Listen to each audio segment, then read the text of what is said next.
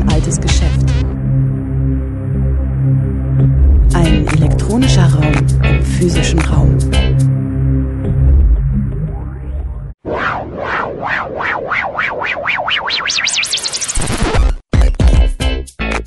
Playback. Willkommen zu O-Ton Playback bei Radio Dreieckland.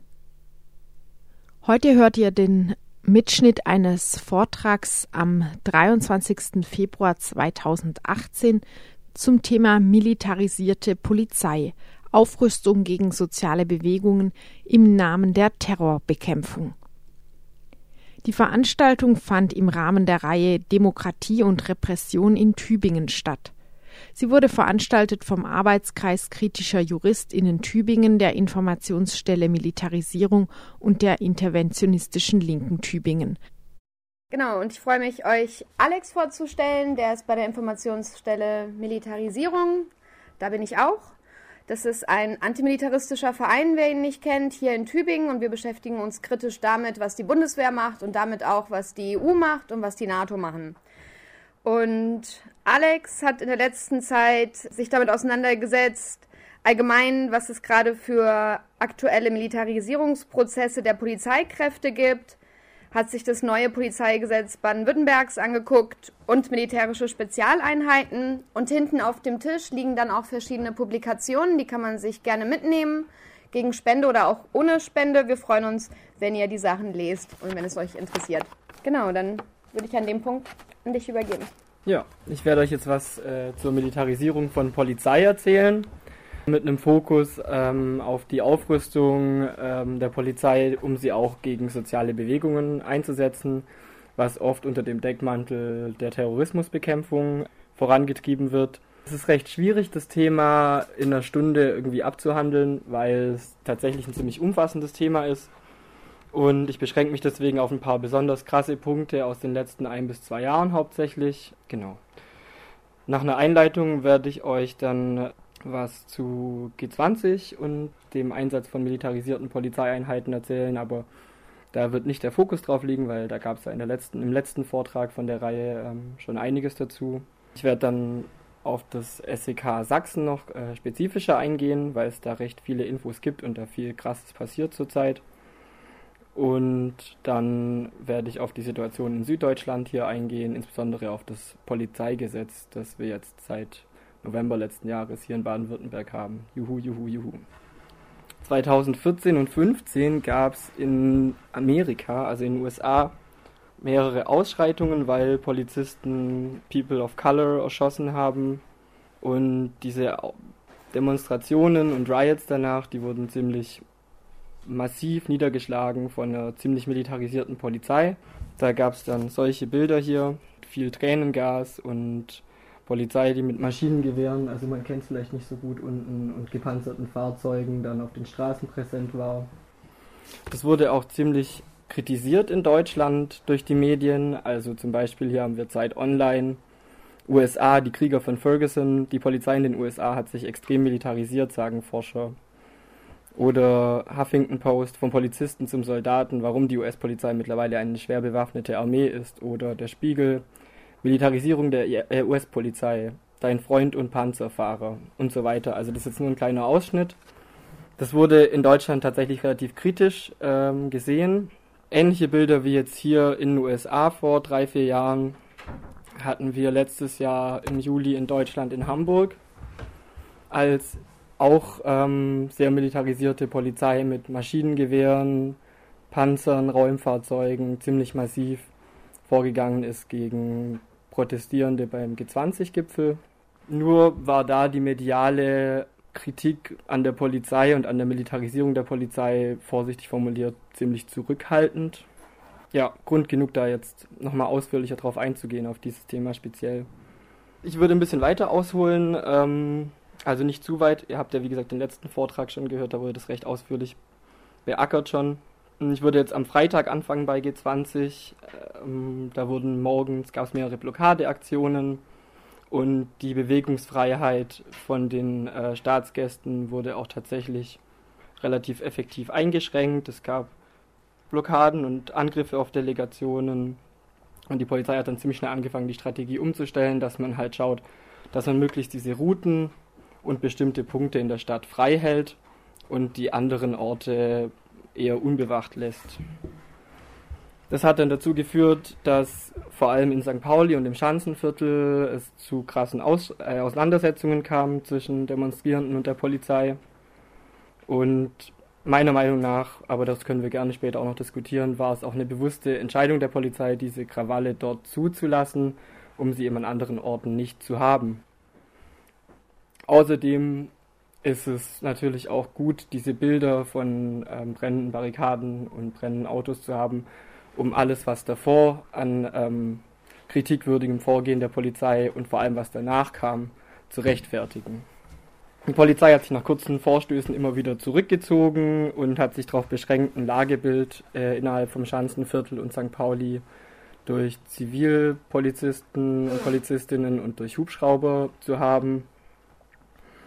Ähm, ab 21 Uhr gab es dann die ersten größeren brennenden Barrikaden und ab halb zehn haben die, Zivil, äh, die Zivis angefangen, ähm, ihm zu berichten, dass das Viertel angeblich zu einer Festung ausgebaut würde und dass es dort angeblich einen bewaffneten Hinterhalt gäbe und dass Lebensgefahr für die Beamten besteht. Daraufhin wurde dann beschlossen, dass das äh, Unterstützungskommando aus Bayern, kurz USK, das ist eine polizeiliche Spezialeinheit, die ähm, auf Demonstrationen im Normalfall nicht mit ähm, Maschinenpistolen anwesend ist, aber durchaus auch für Amokläufe und Terroranschläge ausgebildet ist. Dieses besondere Schlägerkommando, was auch wirklich unter den Demonstrierenden eigentlich überall dafür bekannt ist, dass sie ziemlich hart und unverhältnismäßig äh, die Situation eskalieren. Diese Einheit hat dann, sollte dann das Schanzenviertel stürmen und der Leiter des USK hat sich dann mit anderen ähm, Leitern von Hundertschaften besprochen und hat den Befehl verweigert, wegen, also weil er Angst hatte um seine ähm, Leute und weil die Einheit einfach schon seit 20 Stunden im Einsatz war. Um 10 gab es dann erste Plünderungen und der Einsatzleiter, also der Gesamteinsatzleiter der Polizei in Hamburg, Dudde, hat dann gewissermaßen auch Handlungsoptionen verloren und hat dann deswegen um 22.11 Uhr das Sondereinsatzkommando, kurz SEK, äh, alarmiert und die angefordert dorthin. Das SEK ist auch eine polizeiliche Spezialeinheit, die eigentlich fast ausschließlich für Amokläufe, Terroranschläge, ähm, Stürmung von Häusern, wo man schwer bewaffnete Gegner vermutet, ähm, sowas zuständig. Sie sind auch äh, ausgebildet wie militärische Spezialeinheiten für Häuserkampf, Abseilen, schneller Zugriff und so weiter. Genau, diese SEK-Einheiten aus Hamburg, Sachsen, Bayern, Hessen wurden zusammengezogen und noch eine weitere, die Eco Cobra, das ist eine Spezialeinheit aus Österreich, die auch dort vor Ort war. Ab 23.10 Uhr ähm, haben die dann sich in der Öffentlichkeit auf der großen Straßenkreuzung vorbereitet auf den Einsatz, was ziemlich unüblich ist, weil sie normalerweise eigentlich eher das Überraschungsmoment nutzen und schnell zuschlagen. Da haben sie sich noch ewig vorbereitet. Das lässt den Schluss zu, dass das durchaus gesehen werden sollte. Um 23.37 Uhr kam es dann auch tatsächlich zum Einsatz. Das Schulterblatt 1, das Haus ähm, ganz am Anfang, wo die ähm, ersten Barrikaden waren, wurde ähm, komplett gestürmt. Man sieht hier, da ist so ein Gerüst, da waren noch 13 Leute drauf und das Ziel war, die Leute runterzuholen, weil man befürchtet hat, dass die die Polizei eben von oben angreifen könnte, könnten und das wohl davor auch zum Teil schon gemacht haben. Ähm, da wurden dann zunächst Gummigeschosse auf die Personen dort auf dem Dach geschossen vom SEK Sachsen. Und danach wurden auch noch mindestens sechs weitere Häuser gestürmt durch die Spezialeinheiten. Sie waren auch auf der Straße präsent und haben Türen von den Häusern mit Schusswaffen, mit einer speziellen Sprengmunition aufgeschossen. Außerdem mehrere Irritationsgranaten eingesetzt, um möglichst lauten Lärm zu erzeugen und die Leute einzuschüchtern und Rauchpatronen. Das SEK hat auf der Straße dann auch tatsächlich auf Journalistinnen, auf Demosanis, auf Schaulustige gezielt mit ähm, Maschinenpistolen im Anschlag Und auf Anwohnerinnen in den Fenstern, da gibt es mehrere Bilder, wie Leute in den Fenstern stehen und sie so einen roten Laserpunkt auf dem Kopf haben. Sehr unangenehm für die Leute. Es gab auch tatsächlich eine Freigabe für den Einsatz von Schusswaffen. Also das war durchaus mit einkalkuliert, dass falls da Widerstand kommt, dann auch Leute erschossen werden. Das finde ich ein hartes Stück, das muss man sich auch einfach klar machen. So. Ähm, sonstige Einsatzmittel, die sie noch dabei hatten, außer den Maschinenpistolen, waren Abschussgeräte für Gas, Leuchtmunition, Sprengmittel und Pepperballs. Das sind ähm, so Geschosse, die man auf Leute schießt und das soll die Leute selbst auch treffen. Und da wird dann so ein Staub freigesetzt, der ähnlich wirkt wie Pfefferspray. Äh, und außerdem hatten sie noch Taser dabei. Das hat eine kleine Anfrage ähm, im Landtag in Sachsen ergeben. Außerdem wurde die Presse auch ganz krass abgeschirmt. Es war nicht gewollt, dass dieser ähm, Einsatz gefilmt wird und begründet wurde mit dem Schutz der Einsatzkräfte, finde ich auch ein bisschen fragwürdig. Mm. Hier dieses Zitat, was ihr hier seht, das stammt von Herrn Mewes, dem Einsatzleiter des SEK Sachsen. Und der sagt, nachdem wir das erste Haus durchsucht hatten, war es mein Gefühl, dass absolute Stille im Schanzenviertel vorherrschte. Und er sagt weiter, es war sicher auch akustisch noch sehr weit im Schanzenviertel zu hören, dass jetzt andere Einsatzkräfte, aber auch andere Einsatzmittel angewendet werden. Das hat er wenige Tage, in einem Interv äh, wenige Tage nach G20 in einem Interview gesagt. Mhm. Und da stellt sich einem natürlich die Frage, na, warum machen die das eigentlich nicht still über irgendwelche Hinterhöfe ähm, oder seilen sich von einem Helikopter ab? Da wäre das vielleicht viel schneller gewesen und man hätte das Überraschungsmoment auf seiner Seite gehabt, hätte vielleicht noch mehr Festnahmen machen können. Mm, und ich würde sagen, das Ziel waren nicht in erster Linie Festnahmen, sondern erstens etwas, das man im Militärsprech als Show of Force bezeichnet, also den Gegner einzuschüchtern indem man alles auffährt, was man hat und zeigt, dass man auch bereit ist, das einzusetzen, in der Hoffnung, dass der Gegner sich dann gleich zurückzieht ähm, oder aufgibt. Ähm, außerdem war es, glaube ich, auch gewollt, das tatsächlich zu normalisieren als Bild, dass Spezialeinheiten mit Maschinenpistolen und ähm, dem ganzen Pyrokram, was sie halt sonst noch so am Start haben, auf der Straße präsent sind. Und das Ziel war ganz klar, durch die Drohung mit Schnellfeuerwaffen und also der Todesdrohung im Endeffekt dieses Viertel dann zu befrieden. ja. Äh, auf dem Schulterblatt 1, also diesem Haus, was man dort sieht, wurden dann auch tatsächlich 13 Leute festgenommen. Die kamen dann in die Gefangenen-Sammelstelle es hat aber tatsächlich, obwohl man das natürlich ausgiebig versucht hat, nicht gereicht, um ähm, ihnen einen Haftbefehl anzuhängen, sondern die wurden nach zwei Tagen, glaube ich, wieder freigelassen. Und man hat auch nicht wirklich was gegen die in der Hand. Ähm, man hat da auch keine Gehwegplatten oder Molotow-Cocktails gefunden, wie das ähm, immer wieder von der Polizei behauptet wurde.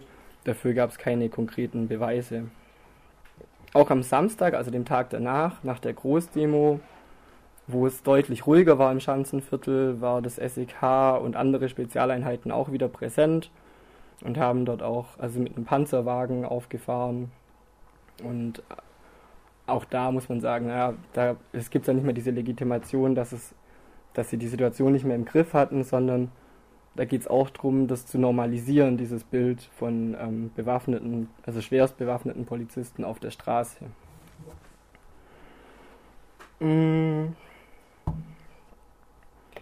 Was ich auch noch erwähnenswert finde, ich weiß nicht, ob das letztes Mal schon vorkam in dem letzten Vortrag, dass äh, illegale Kriegswaffen gegen G20-GegnerInnen eingesetzt wurden. Zum Beispiel gerade bei dem SEK-Einsatz am Freitagabend, von dem ich gerade erzählt habe, wurden 15 Mal Gummigeschosse abgefeuert und äh, 67 Mal Reizgasmunition, also nicht nur dort, aber auch an anderen Orten und zu anderen Zeiten ähm, eine kleine Anfrage hat ergeben, dass das SEK Sachsen diese Gummimunition abgeschossen hat und das Reizgas von Einheiten aus Sachsen, Bayern, Hessen, Rheinland-Pfalz und Thüringen abgeschossen wurde. Und zwar aus einem Granatwerfer von Heckler und Koch, also das ist Heckler und Koch 169 und HK 69. Und die fallen unter das Kriegswaffenkontrollgesetz. Also das sind eben nicht Waffen, die die Polizei einsetzen sollte, sondern eigentlich Kriegswaffen. Ähm, die werden auch dort in der Liste geführt unter der Kategorie Granatmaschinenwaffen, Granatgewehre und Granatpistolen. Und auch Heckler und Koch sagt, also ein Sprecher von Heckler und Koch hat gesagt, sie zählt nicht zur Kategorie der Pistolen, sondern zur Kategorie der Granatwerfer. Und damit wäre sie oder ist sie nach hamburgerischem Landesgesetz illegal eingesetzt worden. Also es wurden Kriegswaffen illegal eingesetzt gegen die Demonstrierenden, vermutlich auch wissentlich, dass das illegal ist. Jetzt fragt man sich natürlich, okay, warum, warum gehen, also auf einer, auf einer höheren Ebene, warum gehen die so krass gegen soziale Bewegungen oder gegen diese Riots dort vor? Also warum nimmt man dann nicht die Einheiten, die man normalerweise gegen Demonstrationen einsetzt oder bei Demonstrationen einsetzt? Mhm. Und ähm, ein Teil der Erklärung kann sein, sich mal ähm, anzuschauen, was die G20 zum Thema Terrorismus ähm, so festgehalten haben und was sie dort besprochen haben. Ähm, sie schreiben, wir sind entschlossen, die gemeinsamen Herausforderungen, bla bla bla bla bla. Zu diesen ha Herausforderungen gehören an erster Stelle Terrorismus. Also das war dann wohl, könnte man jetzt daraus schließen, auch das, was ihnen am wichtigsten war und das, worauf sie sich am schnellsten einigen konnten, dass sie ähm, den Terrorismus bekämpfen. Und weiter, wir, die Staats- und Regierungschefs der G20, verurteilen nachdrücklich sämtliche Terrorangriffe weltweit und stehen fest vereint im Kampf gegen den Terrorismus und seine Finanzierung. Diese abscheulichen Taten bestärken uns in unserem Entschluss, zur Verbesserung unserer Sicherheit und zum Schutz unserer Bürger zusammenzuarbeiten. Der Terrorismus ist eine globale Geißel, die es zu bekämpfen gilt, und Zufluchtsorte für Terroristen müssen in allen Teilen der Welt beseitigt werden. Interessant ist, dass in dem ganzen Teil, den sie zu Terrorismus geschrieben haben, an keiner Stelle eine Definition von Terrorismus vorkommt.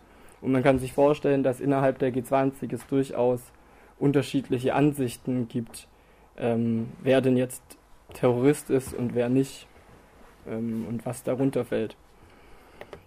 Das sollte man im Hinterkopf behalten, wenn man dann die Maßnahmen gegen, die, äh, gegen den Terror sich anschaut. Unsere Maßnahmen der Terror Terrorismusbekämpfung müssen Teil eines umfassenden Ansatzes sein, zudem auch die Bekämpfung der Radikalisierung und Rekrutierung, die Behinderung terroristischer Bewegungen und die Bekämpfung terroristischer Propaganda gehören. Wohlgemerkt immer noch, ohne dass man überhaupt mal festgehalten hat, was eigentlich Terrorismus ist. Wir werden uns über bewährte Verfahren austauschen zur Verhütung und Bekämpfung des gewaltbereiten Extremismus. Naja, und dann ist es ganz interessant, sich anzuschauen, was während G20 der Peter Altmaier, der Kanzleramtschef auf Twitter geschrieben hat, linksextremer Terror in Hamburg war widerwärtig und so schlimm wie Terror von Rechtsextremen und Islamisten. Danke Polizei, danke Hamburg. Also da wird das, was in Hamburg passiert ist, ähm, natürlich schwierig. Ähm, ja, es wird, also da sind ja keine Menschen gestorben, Gott sei Dank. Ne? Ähm, da haben Sachen gebrannt und da wurden Flaschen auf Polizisten geworfen, aber es ist was anderes, als ähm, der NSU oder als äh, ein islamistischer Terroranschlag. Das, also das gleichzusetzen, finde ich mindestens mal schwierig. Und das erklärt aber auch ein Stück weit dieses harte Vorgehen ähm, von Seiten des Staats, dass das eben komplett gleichgesetzt wird mit Terrorismus. Und da ist es auch dann interessant zu wissen natürlich noch, dass äh, Peter Altmaier ähm, auch für die Kontrolle der Geheimdienste zum Beispiel zuständig ist als Kanzleramtschef und damit auch einen Einfluss darauf hat, was dann eben tatsächlich von den Geheimdiensten äh, als Terror wahrgenommen wird und als Terrorismus. Ja, die Frage ist, wohin führt das jetzt alles? Und ich stelle die These auf, dass das SEK gerade als neue Einheit zur Protestbekämpfung, ähm, zum Niederschlagen von Unruhen etabliert werden soll. Sowas gab es vor längerer Zeit schon mal. Also in den 70er und 80er Jahren kam das durchaus noch häufiger vor, dass das SEK bei Demonstrationen eingesetzt wurde. Allerdings im Normalfall eben nicht mit Maschinenpistolen bewaffnet, sondern eher ähm, so wie die Beweissicherungs- und Festnahmeeinheiten heutzutage. Von denen wurden sie dann auch tatsächlich abgelöst. Die, ähm, das sind polizeiliche Spezialeinheiten, die aber in erster Linie bei Demonstrationen eingesetzt werden und ähm, mit Schlagstock und Pfefferspray im Normalfall vorgehen. Das heißt, ähm, dass das SEK eingesetzt wurde gegen Menschenmengen oder gegen Demonstrationen, das gab es schon seit Jahrzehnten nicht mehr. Aber das ist ein Trend, wo Hamburg irgendwo auch eine Trendwende darstellt, aber das ist ein Prozess, der schon länger im Gange ist. Zwei Monate ungefähr nach G20, das war am 2. September letztes Jahr, gab es in Wurzen, das ist eine sächsische Kleinstadt, da gab es eine Antifa-Demonstration mit ungefähr 400 Teilnehmenden, also jetzt auch nicht so eine riesengroße Demo. Und am Ort der Auftaktkundgebung standen mehrere Wasserwerfer und wie man hier sieht, das SEK Sachsen mit etwas mehr als 20 Leuten. Insgesamt waren 54 vor Ort und die standen am Auftaktort der Kundgebung. Und das kann man auch wieder nur in meinen Augen so einordnen. Also es macht ja keinen Sinn, ähm, die an dieser Stelle zu positionieren, außer man möchte die Leute eben einschüchtern und ähm, zu zeigen, dass man eben durchaus bereit ist, diese Waffen auch einzusetzen. Was dann noch zusätzliche Wellen geschlagen hat in diesem Zusammenhang ist, dass ein SEK-Beamter so einen Aufnäher hier trug. Das sieht man hier, es ist da nochmal vergrößert unten. Ja, man erkennt es immer noch nicht so gut leider. Das ist äh, ein Zeichen aus der nordischen Mythologie und das ist das Nazi-Symbol Odins Rabe. Odins Rabe. Das ist ein Zeichen, das sehr beliebt ist im Umfeld von Blood and Honor und äh, bei Fans der Neonazi-Band Lanza. Ja, Odin wird in der germanischen Mythologie auch als Wotan bezeichnet und Wotan wird in Neonazi-Kreisen auch als Abkürzung für Will of the Aryan Nation, also der Wille der arischen Nation, benutzt. Und zu diesem Thema gab es dann mehrere kleine Anfragen im Sächsischen Landtag durch Juliane Nagel von der Linken. Und da kam dann noch einiges mehr raus. Deswegen weiß man über das SEK Sachsen auch mehr als über die in anderen Ländern momentan gerade. Und dabei kam eben unter anderem auch raus, dass das SEK gar nicht zum ersten Mal bei einer Demonstration in der Form eingesetzt werden sollte. Das Neue war nur, dass sie eben offen präsent dort standen, sondern die wurden schon bei zahlreichen anderen Demonstrationen davor bereitgehalten. Und zwar würde man jetzt meinen, naja, zum Schutz vor Terroranschlägen, weil oft sind Demonstrationen ja auch gleichzeitig mit irgendwelchen anderen äh, wichtigen politischen Ereignissen oder ähm, zum Schutz von irgendwelchen wichtigen Zielpersonen. Aber ähm, zwölf von diesen 23 Mal wurde auch explizit in dieser kleinen Anfrage, also der Antwort auf die kleine Anfrage der Grund genannt, ähm, Intervention im Falle gewalttätiger Auseinandersetzungen bzw. Räumung von Blockaden.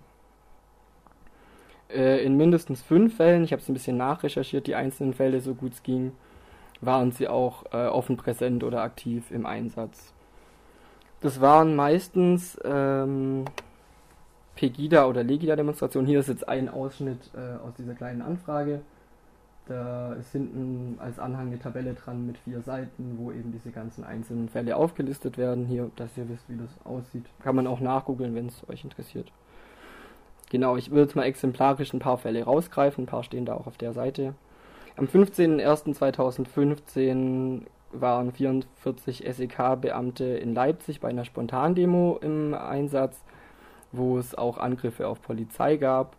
Und ähm, da hat man dann gesagt, na gut, dann fahren wir die ganz harten Geschütze auf und holen das SEK. Und es war dort auch tatsächlich präsent im Einsatz. Also es war dann auch nicht nötig, dass sie ähm, tatsächlich geschossen haben oder ähm, irgendwelche Munition eingesetzt haben, weil ja auch da schon allein die Drogen mit diesen Waffen genügt hat, um dann die Situation ja ziemlich schnell naja, beruhigen ist irgendwie das falsche Wort dafür. Was für eine Demo war das? Das war eine Spontandemonstration, da war ähm, in Dresden in der Woche davor ein Asylbewerber gestorben und es sah damals so aus, als sei der ermordet worden von Leuten, die zur Pegida-Demonstration gegangen sind. Äh, das war dann aber später hat sich herausgestellt, dass das vermutlich nicht der Fall war, wobei das immer noch so ein bisschen nebulös war. Aber zu diesem Zeitpunkt hat einiges darauf hingedeutet, dass er eben von Nazis ermordet wurde. Und dann haben die Leute in Leipzig eben gesagt, gut, dann gehen wir jetzt spontan auf die Straße deswegen. Und ähm, genau, da wurde das SEK zum ersten Mal im großen Stil dokumentiert äh, eingesetzt gegen linke Demonstrierende. Was auch ganz interessant ist, das sieht man hier, ähm, 25.06. bis 6.07. in Freital. Ne? Das war auch in Sachsen zu dieser Zeit. Allerdings auch interessant ist der einzige Fall, wo es bei einer, also gegen Rechte eingesetzt, also wo, wo das SEK bei Rechten präsent war, wenn es gerade keine Gegendemonstration gab. Und das sind auch nur sehr wenige, also hier über drei Tage vier SEK-Kräfte und an den anderen beiden Tagen einer. Und Auftrags-SEK bleibt auch ein bisschen nebulös. Verbindungsbeamte zur einsatzführenden Dienststelle, Beurteilung der Lage, gewalttätige Aktionen waren nicht auszuschließen. Bleibt ein bisschen offen, was da tatsächlich, äh, also wie das abgelaufen ist. Aber interessant, dass sie da auf jeden Fall auch vor Ort waren. Dann am 12.12.2015 gab es in Leipzig mehrere große Nazi-Demos und ähm, eine ziemlich starke Gegendemo, ziemlich große, große und breit ähm, mobilisierte Gegendemo weil diese Demo durch Konnewitz, den linksalternativen Stadtteil von Leipzig, führen sollte. Und da waren dann auch äh, 30 SEK-Beamte im Hintergrund bereitgehalten. Am 4. April 2016 kam das SEK im Tagebau Nochten zum Einsatz, und zwar zur Räumung von Blockaden. Kurz darauf, am 18.05., das war kurz nach Ende Gelände 2016, dort in der Lausitz, Nochmal im Tagebau Nochten zur Räumung der Waldbesetzung Lautonomia. Da waren 25 SEK-Beamte aktiv im Einsatz. Dann am 18.03.2017 gab es nochmal eine Neonazi-Kundgebung mit Gegenprotest in Leipzig. Da waren dann nicht mehr wie bei der davor 30, sondern schon 53 äh, SEK-Beamte im Hintergrund und äh, eben immer zur Intervention im Falle gewalttätiger Auseinandersetzungen. Und dann eben dieser neueste Fall Wurzen, am 2.9.2017, wo 54 SEK-Beamte und eben zum Teil auch ganz offen äh, drohend vor Ort waren. Äh, was lernt man daraus? Naja, das SEK ist eben nicht erst seit G20, sondern schon mindestens drei Jahre davor in die polizeiliche Einsatzplanung mit eingeplant, um die eben auch gegen Menschenmengen, gegen Demonstrierende einzusetzen, wenn andere Polizeikräfte der Lage nicht mehr Herr werden. Jetzt haben wir viel über Sachsen geredet. Wenden wir unseren Blick nach Süddeutschland oder nach Baden-Württemberg. Auch in Baden-Württemberg wurde das SEK eingesetzt. Da gibt es nicht so viele dokumentierte Fälle, wohl auch, weil es tatsächlich nicht so viele gibt wie in Sachsen. Aber ein Beispiel aus dem letzten Jahr ist äh, ein SEK-Einsatz bei der Räumung einer Castor-Blockade. Am 28.06. letztes Jahr gab es einen Castor-Transport über den Neckar. Und da gab es mehrere Blockaden und Blockadeversuche, unter anderem an zwei Brücken bei Horkheim und bei Bad Wipfel. Hier sieht man eine davon. Also die haben sich da von dieser Brücke abgeseilt und ein Transparent runtergelassen und wollten eben so dieses Schiff mit dem Castor-Transport blockieren. Beide Blockaden wurden vom SEK geräumt. Die traten dabei auch wie eigentlich immer üblich vermummt auf, allerdings ohne Maschinenpistolen. Mm, das ist vielleicht auch so ein Unterschied zu Sachsen tatsächlich. Eine Erklärung dafür könnte auch sein, dass die eine spezielle Kletterausbildung haben beim SEK, die viele andere Polizeibeamte nicht haben und dass sie dann deswegen bevorzugt auch für sowas eingesetzt werden. Mm, aber es ist ja auch, also die Militarisierung der Polizei betrifft nicht nur Spezialeinheiten, sondern das zieht sich durch bis zu den untersten Streifenpolizisten 2016 gab es in Baden-Württemberg ein Antiterrorpaket, ähm, wo 30 Millionen eingesetzt wurden. Und das war in Reaktion auf die Terroranschläge in Paris. Und da wurde, wurden mehr Stellen geschaffen für die Polizei und es wurde eben neue Ausrüstung gekauft, unter anderem eine neue Maschinenpistole, die jetzt in jedem Streifenwagen bereit liegt, äh, um eingesetzt zu werden. Und davor war das die Maschinenpistole 5 und jetzt ist die Maschinenpistole 7 von Heckler und Koch. Hm? Was für ein Unterschied? Na, die Maschinenpistole 5 war in den 70er, 80er Jahren angeschafft worden, vor allem zur Rasterfahndung der RAF. Und das also die Polizei sagt, das sei veraltet, also die schießen natürlich immer noch gut. Aber ähm, diese neueren haben eben modernere Zielvorrichtungen, sind auch auf weitere Entfernungen präziser, durchschlagskräftiger, weil man eben sagt, man muss eine Waffengleichheit mit den Terroristen schaffen. Ne? Was auch noch angeschafft wurde, waren ähm, besonders schwere ballistische Schutzanzüge, die eben auch moderne ähm, Kriegswaffen abhalten, also vor allem Maschinenpistolen. Und es wurde zusätzlich angeschafft zu ähm, ballistischen Schutzhelmen, kugelsicheren Westen, Teilkörperprotektoren, die schon 2000 bzw. 2011 angeschafft wurden.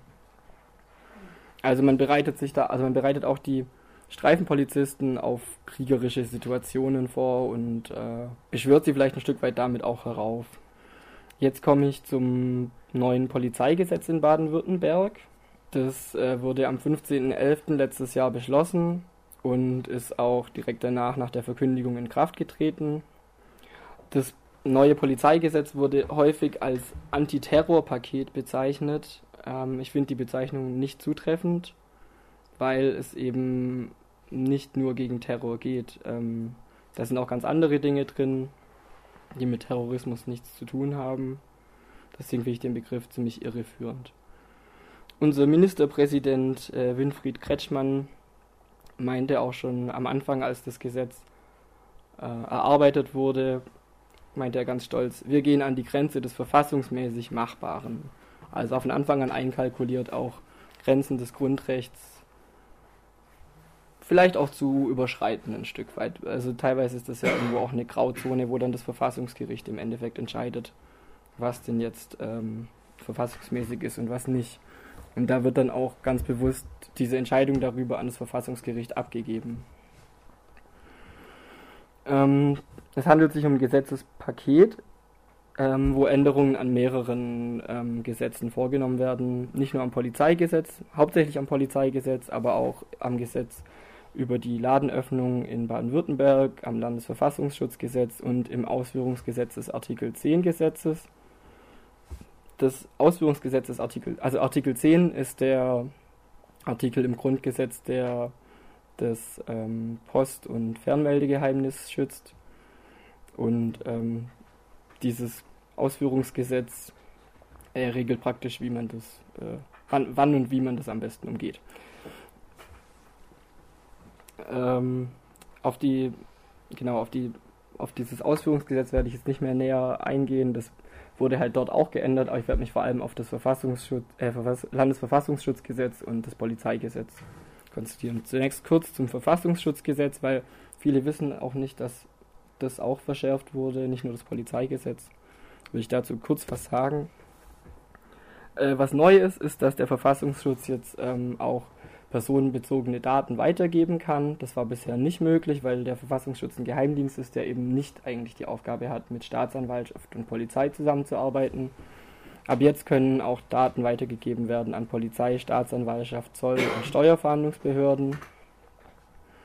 Und es wurde eine neue ähm, Möglichkeit geschaffen für den Verfassungsschutz, und zwar den Einsatz von einem Staatstrojaner zum Auslesen von laufender Kommunikation. Da werde ich gleich noch näher drauf eingehen. Das sind eigentlich die zwei relevantesten Punkte aus dem neuen Verfassungsschutzgesetz, da ist aber noch mehr drin. Zum neuen Polizeigesetz, genau, zunächst mal auf den Staatstrojaner. Das Ziel vom Staatstrojaner, also eines Staatstrojaners, ist ähm, in diesem Falle die laufende Kommunikation zu überwachen, und zwar auch nur die laufende Kommunikation. Genau, da geht es vor allem auch darum, in Messengern mitzulesen, und dabei ist es auch ziemlich egal, wie gut die verschlüsselt sind, also auch Signal, Telegram, aber auch so massenbenutzte Messenger wie WhatsApp. Und genau das mitzulesen ist das Ziel davon und das geschieht präventiv.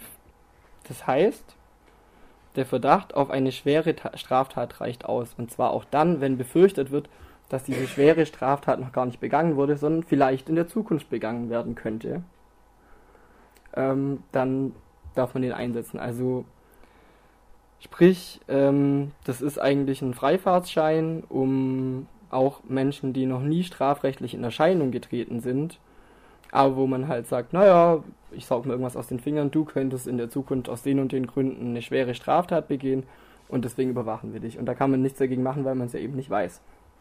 Wie das funktioniert, ist es so, dass eben nicht, also bei, bei, wenn man Kommunikation mitlesen will, man, man greift nicht auf dem Weg von A nach B dieses Datenpaket an und versucht es zu, also die Verschlüsselung zu brechen, sondern man spielt eben eine Schadsoftware direkt auf das Gerät, also Laptop, Computer, Handy, Smartphone, Tablet, was weiß ich, ähm, und liest die, dem, äh, die, die Kommunikation eben gleich von dort aus. Das heißt, man muss nicht unterwegs die Verschlüsselung brechen und die Verschlüsselung kann so gut sein, wie sie will. Nee, man liest eben gleich direkt auf dem Gerät mit. Ja genau, und dafür wird eine Sicherheitslücke oder eine Schwachstelle benötigt, um diesen Trojaner überhaupt draufzuspielen. Der Chaos Computer Club, weiß nicht, ob es eben ein Begriff ist, das, also es sind Hacker, Computerfreaks, die viel zum Thema Privatsphäre machen ähm, und sich mit sowas ziemlich gut auskennen. Die wurden auch äh, im Baden-Württembergischen Landtag als ähm, Experten zu diesem Gesetz tatsächlich angehört. Und da schreiben sie, für jeden Einsatz von Schadsoftware im Rahmen der Quellen-TKÜ, also Quellen-TKÜ ist dieses Verfahren, die, diesen Trojaner auf, auf die Quelle anzusetzen und eben nicht unterwegs die Verschlüsselung zu brechen, sondern eben, ja, das, was ich gerade beschrieben habe, das wird als Quellen-TKÜ, Quellentelekommunikationsüberwachung bezeichnet. Für jeden Einsatz von Schadsoftware im Rahmen der Quellen-TKÜ oder Online-Durchsuchung wird ein Angriffspunkt auf diesem System benötigt, der zur Infektion genutzt werden kann. Eine Infektion durch Dritte ist grundsätzlich nur bei fehlenden oder fehlerhaften Zugangsbeschränkungen oder durch Ausnutzung einer Software-Schwachstelle möglich.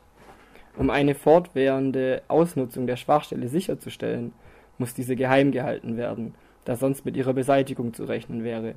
Dies bedeutet im Umkehrschluss, dass die Schwachstelle ausnahmslos auf allen betroffenen Geräten weltweit vorhanden sein muss damit geht zwingend das Risiko einher, dass die Schwachstelle von anderen interessierten Gruppen, insbesondere von Kriminellen oder anderen staatlichen Akteuren, ebenfalls entdeckt und ausgenutzt wird.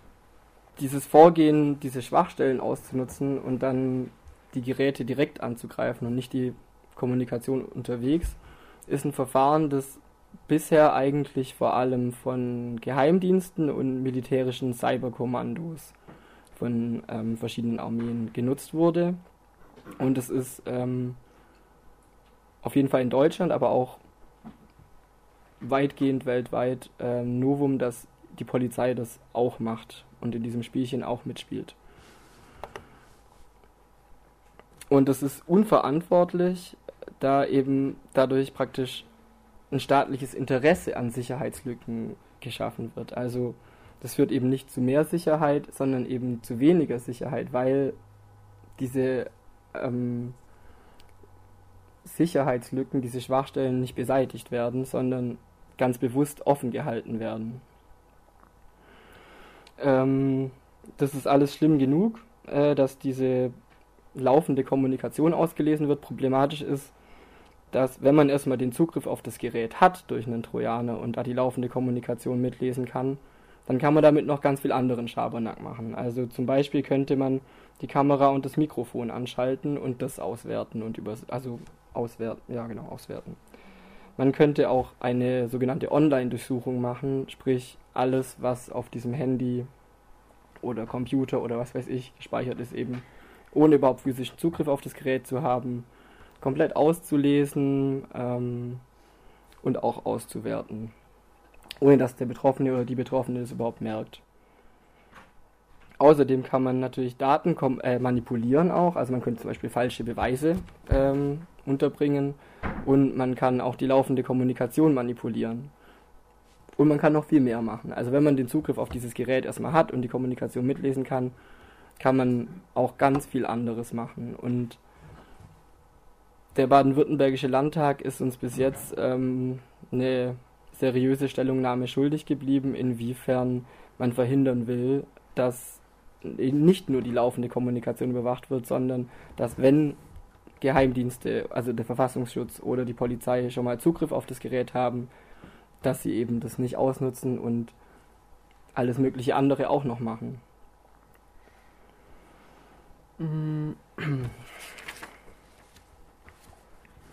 So, es gibt noch weitere problematische Punkte in diesem neuen Polizeigesetz. Nicht nur softwaremäßig, sondern auch so richtig hardwaremäßig. Ähm, und zwar darf die Polizei ab jetzt Sprengstoff und Handgranaten einsetzen, auch Sprenggeschosse aus Schusswaffen und ja eben konventionelle Sprengmittel, also eine Sprengladung zum Beispiel. Das ist ziemlich alarmierend, weil, also ich kann mir ehrlich gesagt keine in meinen Augen sinnvolle, also Verwendung dafür vorstellen. Ja. Ähm, gnädigerweise darf das nur eingesetzt werden, wenn andere Waffen, Waffen keinen Erfolg versprechen, wobei das natürlich ziemlich flexibel auslegbar ist. Ne? Und ähm, es darf nicht gegen Menschenmengen eingesetzt werden. Also man darf zum Beispiel nicht ähm, eine Granate in eine Demo werfen. Aber wenn es ne, nur wenig Menschen sind, dann vielleicht schon. Ähm, das ist auch natürlich wieder flexibel auslegbar. Ja, also allgemein erinnert es einfach eher an Krieg als an Polizeiarbeit, wie sie sein sollte. Dass man diese Waffen da auffährt, ähm, das entbehrt eigentlich jeglicher Relation.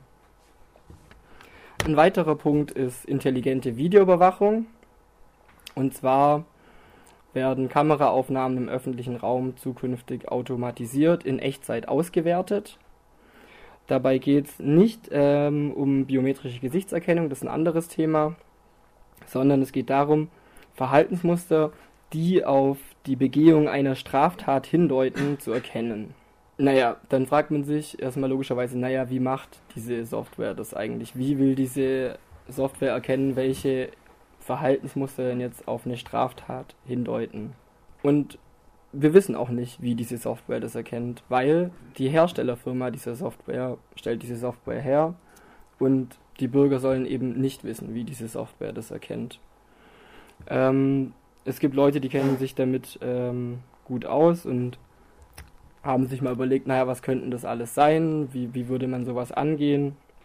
Äh, also auffällig kann zum Beispiel das Abstellen eines Koffers und anschließend das Weggehen sein, Rennen, hinfallen, zum Beispiel sich länger an einem Bahnsteig, also auf einem Bahnhof irgendwie aufzuhalten, sich in einer Gruppe bewegen, aber eigentlich auch sich alleine zu bewegen, sich irgendwie auffällig umschauen, hin und her laufen. All das könnte zukünftig zu einer Alarmierung von Polizisten oder Polizistinnen führen, die dann dementsprechend Kontrollen durchführen, wenn diese Software anschlägt. Was auch unklar ist, inwiefern äh, so Dinge wie das Alter, das Geschlecht oder die Hautfarbe ähm, von den Leuten, die gefilmt werden, in diese Bewertung eingeht, ob eine Situation jetzt eben gefährlich ist oder ungefährlich. Also man stellt sich zum Beispiel jetzt mal vor, irgendwie Menschen mit einer Gehbehinderung, ähm, die irgendwie einen auffälligen Gang haben, da könnte es sein, dass jedes Mal, wenn die an so einer Kamera im öffentlichen Raum vorbeilaufen, dass diese Software anschlägt, weil sie das irgendwie super auffällig und unkonventionell findet. Und dass diese Personen dann eben ständig kontrolliert werden. Und es kann aber eben so weit gehen, dass diese Kamera sagt, naja, mm, also diese Software so programmiert ist, dass sie sagt, ähm, naja, äh, zum Beispiel Menschen mit äh, dunklerer Hautfarbe sind öfters kriminell und deswegen ähm, schlage ich irgendwann immer an, wenn ähm, Menschen mit einer anderen Hautfarbe als ähm, die, die in Deutschland so, ach, was auch immer, dreht mich noch im Kopf und Kragen. Ja, aber ihr wisst, worauf ich hinaus will, glaube ich. Also, man weiß eben nicht, was da alles einführt und was das eventuell auch für diskriminierende Effekte haben könnte. Ja, unser Problem ist eben ja, diese Herstellerfirma definiert es und das wird von jeglichem demokratischen Aushandlungsprozess ausgeschlossen. Noch ähm, besorgniserregender wird das Ganze dann, wenn man dann noch weiß, dass die Forschung zu intelligenter Videoüberwachung sehr stark militarisiert ist. Und zwar deswegen, weil es eine sehr große Nachfrage ähm, bei Rüstungsfirmen, im Militär und so weiter gibt, ähm, intelligente Videoüberwachung zu verbessern und ähm, bei Drohnen einzusetzen. Weil für Drohnen ist ja auch super, wenn die Drohnen intelligent erkennen, naja, wer könnte zum Beispiel ein potenzieller Gegner sein, wer ist Zivilist, solche Geschichten. Und dann ist es noch besorgniserregender zu wissen, dass das Fraunhofer Institut für Optronik, Systemtechnik und Bildauswertung diese Software entwickelt hat und ähm, jetzt damit betraut ist, die gemeinsam mit dem Land Baden-Württemberg zu implementieren. Da gibt es ähm, ab jetzt ungefähr, ich weiß das genaue Datum nicht, einen Modellversuch in Mannheim auf einer großen Einkaufsstraße und beim Bahnhofsvorplatz hereinspaziert. und ähm, da wird diese Technik noch äh, verbessert und soll dann eben flächendeckend zum Einsatz kommen. Das große Problem daran, das Fraunhofer IOSB ist ähm, ein Institut, das sehr viel zu militärischen Technologien forscht, tatsächlich. Und die haben die Strategie Dual-Use-Technologien, also Technologien, die zivil und militärisch genutzt werden können und die deswegen nicht ganz klar einzuordnen sind, ob sie jetzt militärisch oder zivil sind. Solche Dual-Use-Technologien eben ähm, einzusetzen und zu entwickeln und sie schreiben, also bei der Fusion verschiedener Institute zum Fraunhofer IOSB unter staatlicher Aufsicht und Federführung wurde ähm, geschrieben von den Leuten. Ziel oder Strategie von Fraunhofer IOSB ist, wissenschaftliche Erkenntnisse zu generieren und zu identifizieren, die wehrtechnisch relevant sind, diese aufzugreifen und auf mögliche militärische Nutzungen zu prüfen. Also das ist so die eine Richtung und in die andere Richtung zivile Märkte für militärische Technologien zu erschließen. Also es ist auch ein erklärtes Ziel, die Grenze zu verwaschen. Was ist denn eigentlich zivil und was ist militärisch? Und militärische Technologien eben im zivilen Bereich einzusetzen und ja, genau. Muss ja nicht nochmal noch mal sagen. Ja. Genau, man kann unterm Strich sagen, das Problem ist, auch die Rüstungsindustrie und das Militär profitieren dadurch eben von dieser intelligenten Videoüberwachung hier in Baden-Württemberg, weil eben dadurch eine Verbesserung dieser Technologien erreicht wird und davon profitieren die indirekt auch sehr stark. Außerdem wird eben tatsächlich, wie das vom Fraunhofer IOSB eben auch angedacht ist, militärische Technologie benutzt, ähm, um das hier auf ähm, Zivilistinnen oder einfach ja, Bürger des eigenen Landes einzusetzen. Außerdem problematisch an dieser intelligenten Videoüberwachung ist natürlich, dass das Wissen dass man überwacht wird, aber das Unwissen darüber, wie das eigentlich funktioniert, dazu führt, dass man sich vielleicht möglichst angepasst verhält und ähm, sich anders verhält, als man es eigentlich machen würde, wenn man nicht überwacht werden würde. Das ist ethisch sehr fragwürdig. Das Internationale Zentrum für Ethik in den Wissenschaften hier in Tübingen schreibt dazu auch, dass es sich, also diese Technologie sich sehr gut eignet zur Unterdrückung sozialer Bewegungen oder von Minderheiten. Ein weiterer Punkt im Polizeigesetz ist ähm, ein Aufenthalts- und Kontaktverbot für sogenannte Gefährderinnen.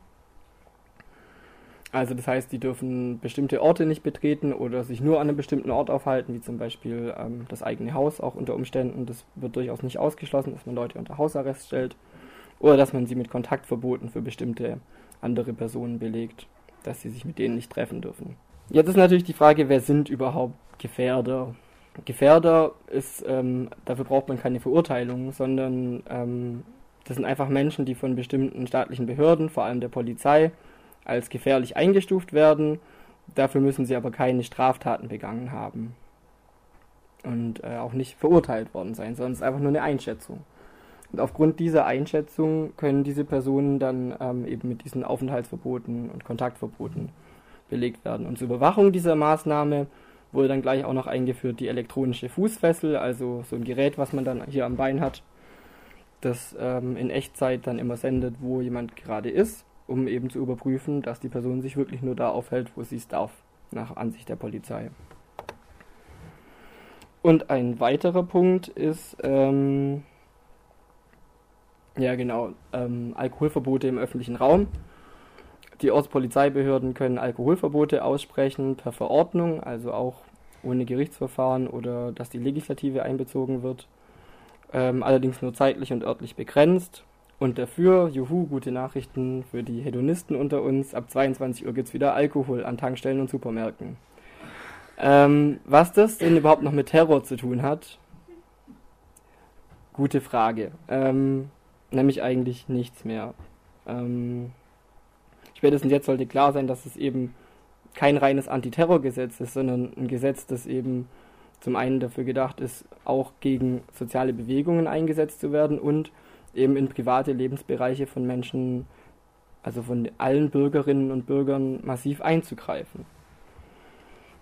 Ähm, also es ist ein Antiterrorgesetz allerhöchstens noch in der Definition von Erdogan oder von Altmaier, aber ähm, nicht das, was wir unter Terror verstehen, auf jeden Fall. Das Problem ist, das Gesetz wurde bereits beschlossen und ähm, wir können jetzt leider nur noch wenig dagegen tun. Es wäre natürlich wünschenswert, dass es wieder abgeschafft wird, aber naja, eher unwahrscheinlich, leider. Ähm, was noch nicht komplett durch ist, aber jetzt auch super aktuell ist, ist ähm, ein neues Polizeigesetz in Bayern. Das war vor zwei Wochen in der ersten Lesung und da sind einige ganz schön üble Dinge drin. Also es ist ähm, an sich sehr ähnlich wie das baden-württembergische, nur eigentlich in jeglicher Hinsicht schlimmer. Ähm, und in manchen Teilen auch meiner Meinung nach klar verfassungswidrig. Ähm, die Polizei darf zum Beispiel bei Demonstrationen durchgehend filmen. Also eigentlich dürfen sie das ja nur bisher, wenn ähm, Straftaten schon begangen wurden oder wenn es gute Anhaltspunkte dafür gibt, dass ähm, gleich Straftaten begangen werden. Jetzt auf die Polizei prinzipiell Demonstrationen abfilmen, wenn das Gesetz durchkommt natürlich. Präventiv darf sie da eben dabei auch Gesichtserkennungssoftware einsetzen.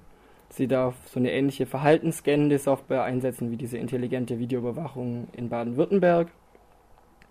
Außerdem dürfen sie präventiv, also eben auch ohne dass jemand eine Straftat begangen haben muss dafür, ähm, die Online-Durchsuchung mit dem Staatstrojaner durchführen, also eben nicht nur die laufende Kommunikation, sondern eben auch alles, was sonst so auf dem Gerät ist, durchsuchen und dabei auch ähm, von den Geräten aus Clouds, also ähm, Datenspeicher im Internet ähm, auf die man dann vom Handy aus zugreifen kann, auch durchsuchen. Außerdem dürfen Sie ähm, auch präventiv Kommunikationsverbindungen unterbrechen oder ganz verhindern, wenn Sie das möchten.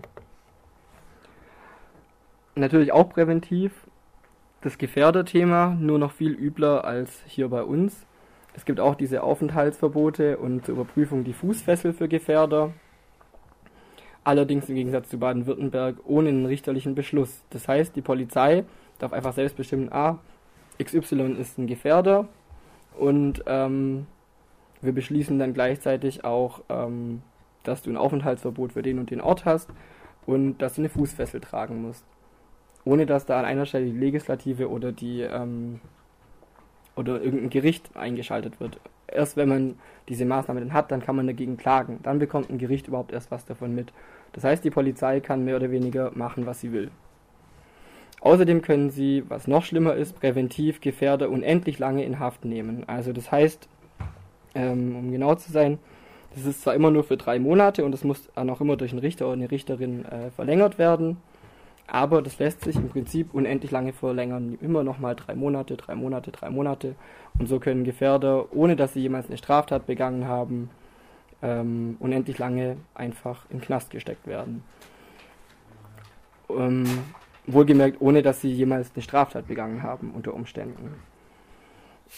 Und sie können zwar natürlich versuchen, ihre ähm, naja, Unschuld, äh, müssen sie ja gar nicht beweisen, weil vielleicht sind sie ja wirklich unschuldig, aber halt gefährlich, aber ihre Ungefährlichkeit ähm, zu beweisen aus dem Knast, ähm, ich stelle mir das persönlich sehr schwierig vor, im Knast zu sitzen und ähm, zu beweisen, dass ich doch eigentlich ganz ungefährlich bin. Außerdem ja obligatorisch natürlich auch Sprengstoff und Granaten für die Polizei. Äh, ist irgendwie nur noch eine Fußnote im bayerischen Polizeigesetz. Das wird vermutlich ähm, sehr bald dazu kommen, dass dieses ähm, Gesetz dann auch durchgeführt wird und es ist jetzt der richtige Zeitpunkt dagegen was zu machen, weil das auch super schnell gehen kann. Also das baden-württembergische Polizeigesetz das ging auch relativ schnell. Man hat da im Sommer schon was mitbekommen. Ähm, und dann hieß es zunächst, naja, das wird nochmal ganz entschärft und so weiter und so fort. Und es wurden dann auch ein paar Sachen, die davor noch härter geplant waren, ein bisschen entschärft, aber das ging dann im Endeffekt auch super schnell. Also ich hatte beschlossen, meinen Artikel darüber zu schreiben und ähm, bis ich fertig recherchiert hatte, war es auch schon ähm, durch. Ich komme jetzt auch zum Fazit. Terrorbekämpfung ist ein willkommener Deckmantel, um vor allem die Polizei auch gegen soziale Bewegungen aufzurüsten und zu militarisieren. Ähm, wir erleben die letzten ein bis zwei Jahre einen ziemlich extremen Militarisierungsschub bei der Polizei. Und die Ausstattung mit diesen spezifischen Waffen, also vor allem diesen Kriegswaffen und die Ausstattung mit spezifischen Möglichkeiten, wie eben diese Online-Durchsuchung und so weiter, drückt auch die politische Bereitschaft dazu aus, diese Waffen oder diese äh, Möglichkeiten noch einzusetzen tatsächlich. Und in der Bewaffnung äußern sich auch Auftrag und Selbstverständnis der Polizei. Ähm, und es ist auch besorgniserregend, dass dieses Selbstbild auch zunehmend zu einem Bild eines Kriegers oder einer Kriegerin, aber eigentlich eher eines Kriegers tatsächlich wird äh, und weniger als irgendwie so der bürgernahe ähm, Dorfpolizist. Und ähm, auch bedenklich ist, dass durch diese zunehmenden Präventivmaßnahmen, also im baden-württembergischen Polizeigesetz ja schon heftig genug, aber in der Planung im bayerischen noch krasser, da werden rechtsstaatliche Grundsätze einfach über Bord geworfen. Also zum Beispiel die Unschuldsvermutung oder ähm, die Gewaltenteilung, das Fernmeldegeheimnis oder auch das Recht, sich ohne Anmeldung und oder Erlaubnis friedlich und ohne Waffen zu versammeln. Also das sind ja alles durchaus Grundrechte und das wird über Bord geworfen und ähm, ja, sehr bedenklich. Das war's von meiner Seite. Ähm, genau.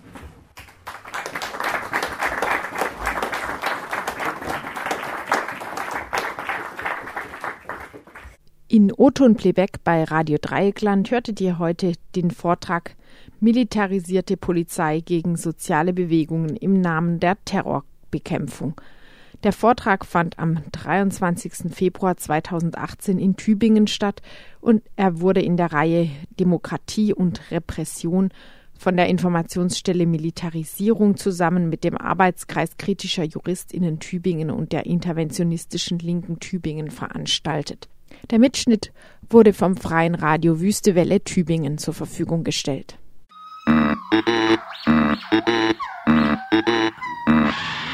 Thank.